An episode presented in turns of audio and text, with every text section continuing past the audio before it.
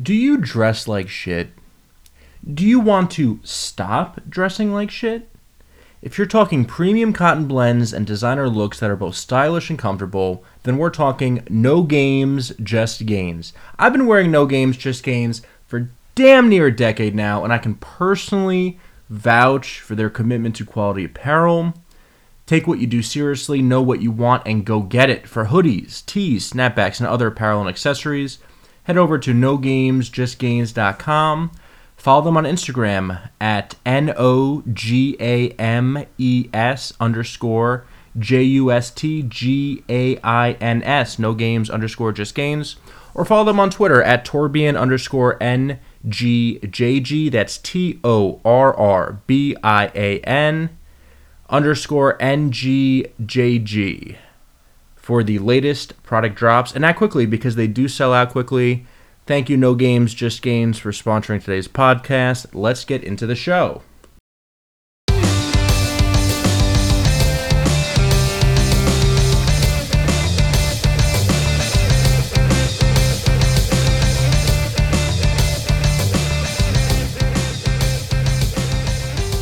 Yes, hello, one, hello, all, and welcome to the Politics Mostly podcast. I am your host, Peter Ramirez. And yes, that was an advertisement off the top. I finally found someone to partner with to help bring you guys these episodes for free. And not only that, it is a friend of mine, a um, excellent business mind, and most importantly, the maker of very fine quality apparel products that I myself have been wearing for many, many years. So I feel comfortable with this advertisement. Uh, I have not sold out yet, but stay tuned. um, look, I want to talk. I want to lead off today's show with where I'm at with COVID. Okay, COVID. Now, some of you email me. Some of you email me. Um, I think emailing a free podcaster is like leaving a YouTube comment. Like, who does this? But I enjoy them for the most part, nevertheless. And a lot of people ask me like COVID questions, like COVID, COVID, COVID. You know. it's not a coincidence that I haven't done a, a COVID episode in a very long time. Why? Why? Am I pro this? Am I anti that? No, I'm just sick of talking about COVID. Okay, it's killed like a bajillion people, um, and there's so much saturation with information, and a lot of this stuff's dynamic, like this variant and, and this study. I, I just, I, I, there's nothing I can add to it. Right? There's nothing I can say that doesn't become outdated quickly uh, I don't have like a science mind. I, I there's nothing I can add to this conversation, which is why I talk about other things because with those topics I can add to the conversation. Okay, but today something happened. Today something happened. I was like, you know what? Let me let me mention this on the pod. Okay. Um,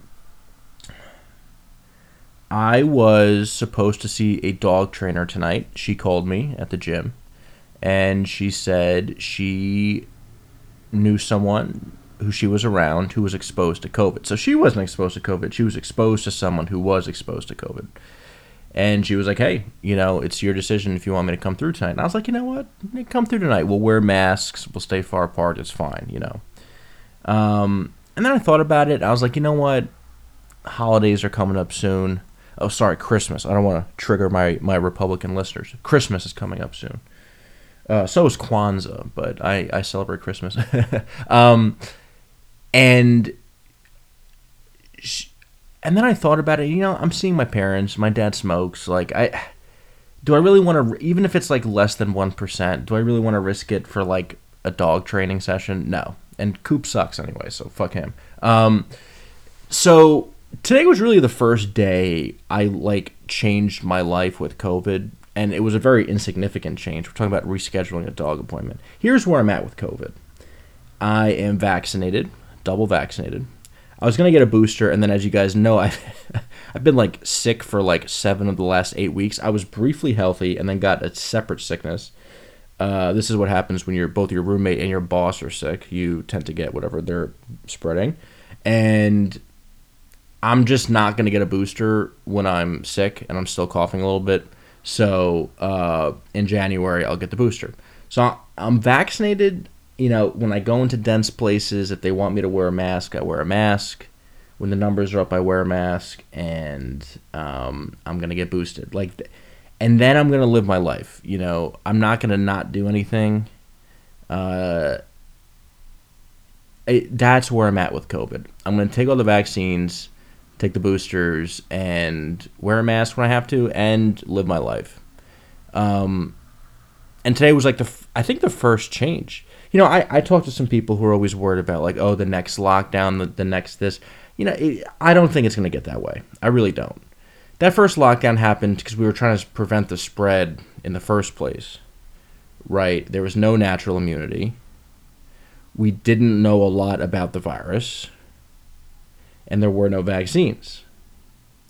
I don't think two years later, uh, the American public is going to put up with uh, more lockdowns, more restrictions, I think you're going to see more mandates. Um, that generally gets people to take the shot, more incentives, financial incentives or disincentives to not get the vaccine. And that's just going to be the new reality, especially because the information I'm looking at, and I'm sure I'm looking at liberal news, but what I'm seeing is that this uh, Omicron variant isn't particularly dangerous compared to other variants. It's more contagious and less dangerous. That's that's oh, oh does that mean people aren't dying? No, every day like a thousand people die. It's it, the numbers are pretty consistent. It's like a thousand dead a day, which is absolutely crazy. Um, in the U.S., globally, it's much more. So that's where I'm at with COVID. Okay, pause. Am I going to put music in here? No. Verbal pause. Verbal music. Next story. I want to give a quick update on redistricting. This was actually something I was not looking forward to. Why? Why? Why? Why doesn't the liberal Peter Ramirez look forward to redistricting? I'll tell you two reasons. First of all, I remember 2011. That shit was a bloodbath for Democrats. Two, Republicans control more states. Right? You ever look at a map? A lot of red states out there right? How you gonna fly from New York to LA? You gotta fly over red farmland. um, so yeah, you know, Wyoming. I'm assuming Republican governor, Republican state assembly, Republican. You know, they they control more levers, right? Now, interestingly, more people live under rule of a Democratic governor than a Republican governor because population. But land wise, we're talking like state lines and shit here land, land, land, boundaries. Um, Republicans control more. And so what do they do? They carve up their state. And even in a red state, let me tell you, there are blue seats, right? Um, Missouri, red state. St. Louis is blue. Kansas City is blue, right? So you get these states that are like 60 40 or whatever. You know, probably a little less in Missouri's case. I don't think Trump won it by 20. I think it was like 15 or so. Um, and then they draw these maps every 10 years when the census comes out. And that 60 40 state is now like 90% Republican, 10% Democrat in terms of representation, right? So this is actually good news for Democrats. I know I'm not I'm not used to doing good news on this podcast, but here we are. Here we are. Dave Wasserman, great reporter, um, tweeted this uh, the other day.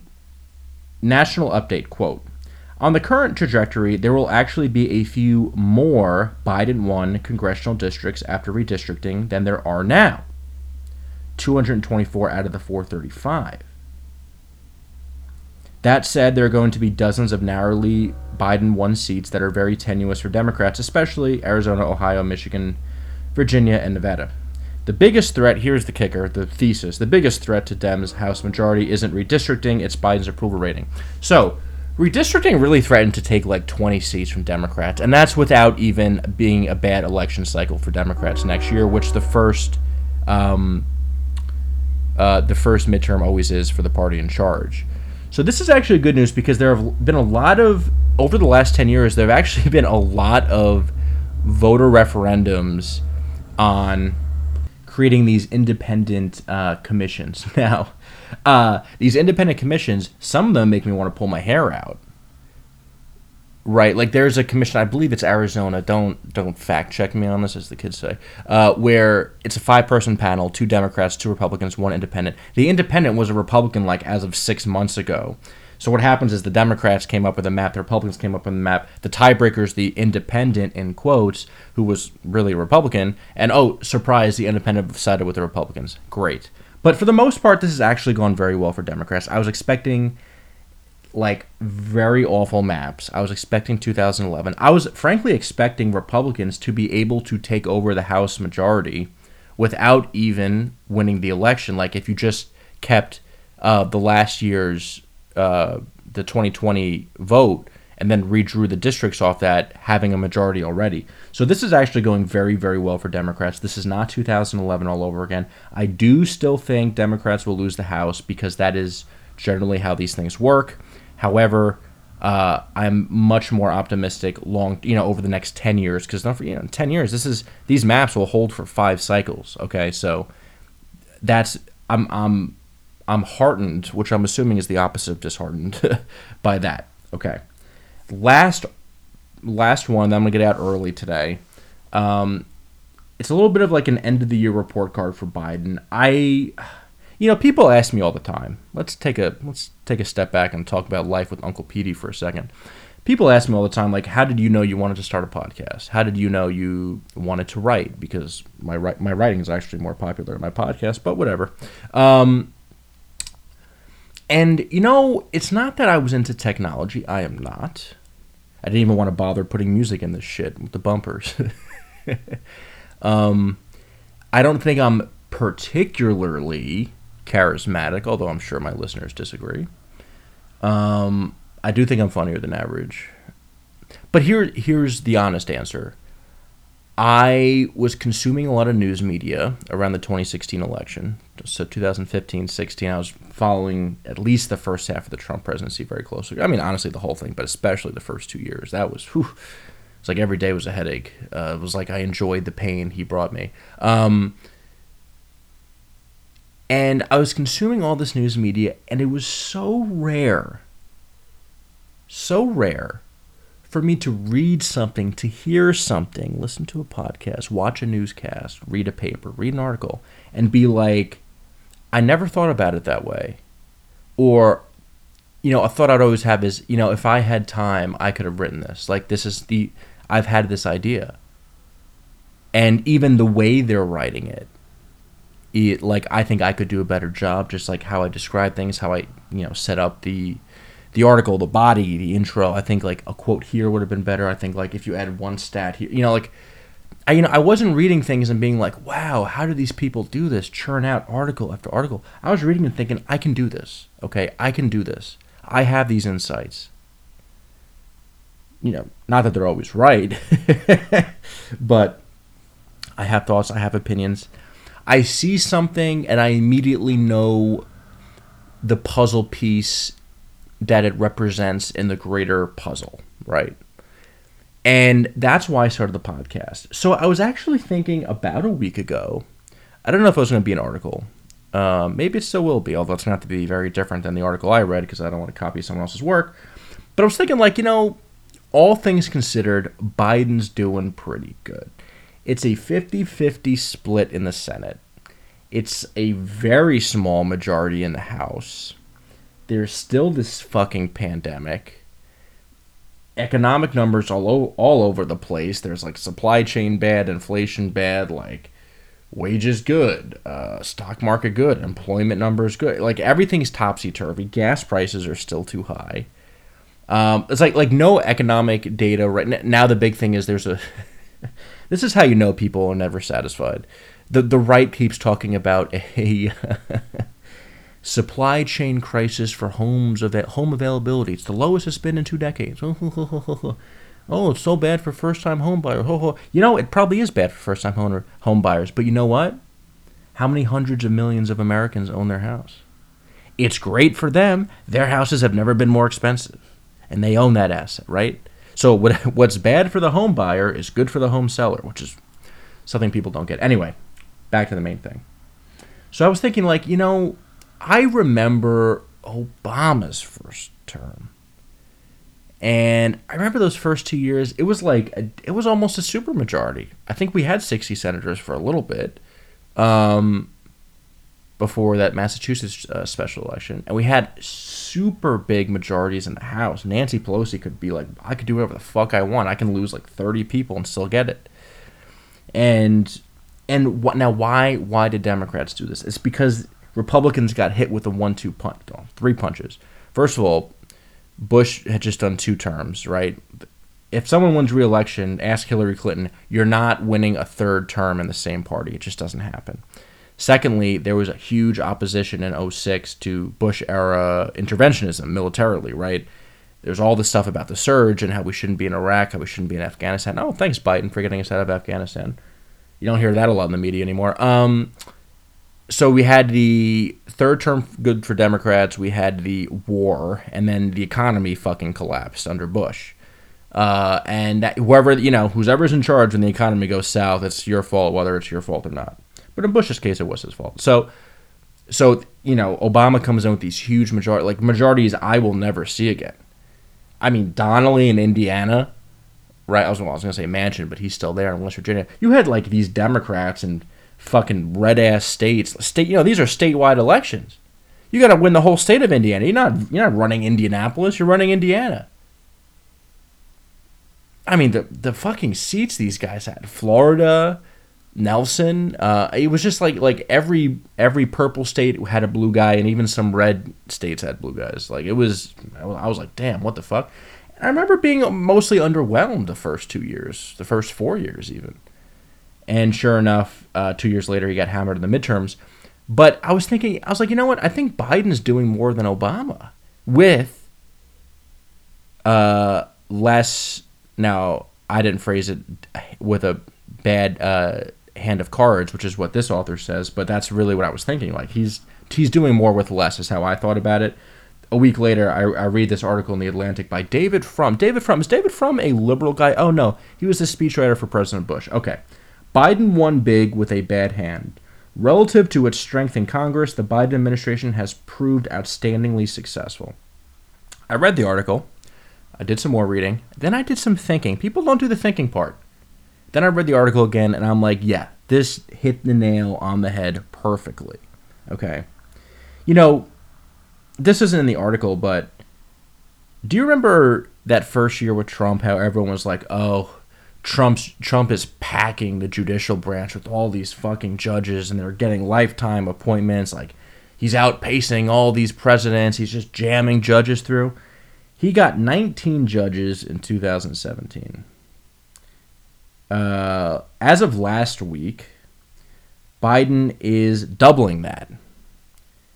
Uh, he hit his 38th last week so however many judges now people, you know, the Supreme Court's very important and the 6-3 majority and how the Republicans got it sleazily uh, is going to be a problem for Democrats moving forward, unfortunately. However, the fact that Biden got twice as many federal judges approved um, than Trump, who was hailed as like the best judge whisperer in all the land, is absolutely nuts.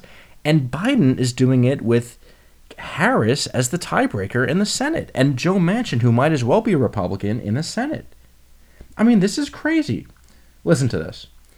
In 11 months, Biden has done more. This is from David Frum, quote, quote, quote, give respect, give, give due. In 11 months, Biden has done more with 50 Democratic senators than Barack Obama did with 57. He signed the COVID relief bill, the $1,400 direct payments, the the aid to state and local governments, an extension of supplemental unemployment insurance, subsidies for the Affordable Care Act, Obamacare. He signed the infrastructure bill, 75 executive orders, a lot of them about immigration, and f- almost 40 federal judge, more than any first year president since Ronald Reagan, twice as many as Trump did in his first year with a 54 vote Senate majority, according to David Frum, conservative speechwriter. So yes, I was disappointed that the Build Back Better plan is temporarily stalled. I still think a lot of it will get through. Okay, that's a little, you know. But Democrats have another year in power. And if they doubled what they did this year, it'll go down as like an insanely productive uh, use of power. Much more productive than Obama's years. And, and I, I, I like Obama, full disclosure. Um, you know, I'm I'm looking at what Biden has done in the first year, and I'm looking at like what Trump did in the first year. It's it's like night and day. Uh, forget politics. I'm not saying if things are good or bad, right? Like you know where I am on a lot of issues. On some issues, I probably surprise you. Um, But like, you know, you look at Trump's first year, it's like the biggest accomplishments like the Muslim ban, which which got thrown out twice and then it had to get watered down to pass the third time. Um, I was like, what? Only a few years before we did travel bans everywhere because of COVID. So it was like, what's the point of any of this? And judges, but like I just said, Biden is outdoing uh, Trump two to one on the judge appointments. So, and then of course, the infrastructure bill, the direct payments, the local government, the COVID relief bill. I mean, gee, it's like every time I turn around, it's like, oh, like now insulin costs like $35 a month. It's not thousands of dollars anymore for people with diabetes. It's, it's like every month, it's like, oh, huh, a middle class person is getting helped by the government. like, what? I'm not used to this. Where, where are the tax cuts for the billionaires? Where's, where's the war for oil in some God knows forsaken land? So, yeah, Biden is doing very well based on the limited power he has. He's governing through a pandemic that's weighing down his numbers. Ask ask uh, ask Trump how being the president during a pandemic impacts your approval rating. Uh, not well. Okay. Um, he has a zero person majority in the Senate. Okay. Frankly, he has a minority if you look at fucking Manchin's voting record a slim majority in the House. His approval rating has gone down since his inauguration pretty steadily. And what's he doing? Like like every fucking week this guy's doing shit. I think I don't really have any theories about it, but I feel like Trump did a lot more talking and like going viral stuff. But when it came to like governing appointing stuff, passing stuff, I just feel like he didn't do a whole lot, you know? And I know I talk to Republicans who feel the same way. Okay, this is supposed to be 10 minutes. I fucking always do this shit. I'm looking at this clock, 22 minutes. What the hell am I doing? Okay. Um, so that's it. Thank you, Jose, for sponsoring today's pod. I am greatly, greatly appreciative of that. Um, I updated you guys on where I'm at with COVID. I'm pretty much I'm gonna wear the mask where I have to, get the shots, get the boosters, and then live my life. Like that's it. No more. I'm not. I'm not changing my life any more than that. Redistricting is surprisingly going well for Democrats. I thought it was going to be a bloodbath like it was 10 years ago. It looks like we'll be okay. That's very good. We're still going to get hammered next year, but the next four cycles will be much better than you would think and that David Frum piece about how Biden is doing more with less than other presidents like Trump and Obama. I hope you guys have a great, great Christmas. I do not know if I'll be recording again next week. I probably will have one episode the week between Christmas and New Year's. Um, maybe I'll do like a New Year's resolutions special. Uh, I actually had a New Year's resolution a few years ago. Um, that not only did I keep, because if you read The Psychologist, they tell you no one keeps them. I kept mine. I kept mine, and to this day, I do it, and it's like fundamentally changed my life for the better. Um, maybe I'll, it's non political, but maybe I will share that on next episode. But maybe I'll have some political New Year's resolutions uh, for next week's episode. Um, thank you guys so much. Have a great week. Enjoy the holidays, and I will see you soon. Thanks, guys.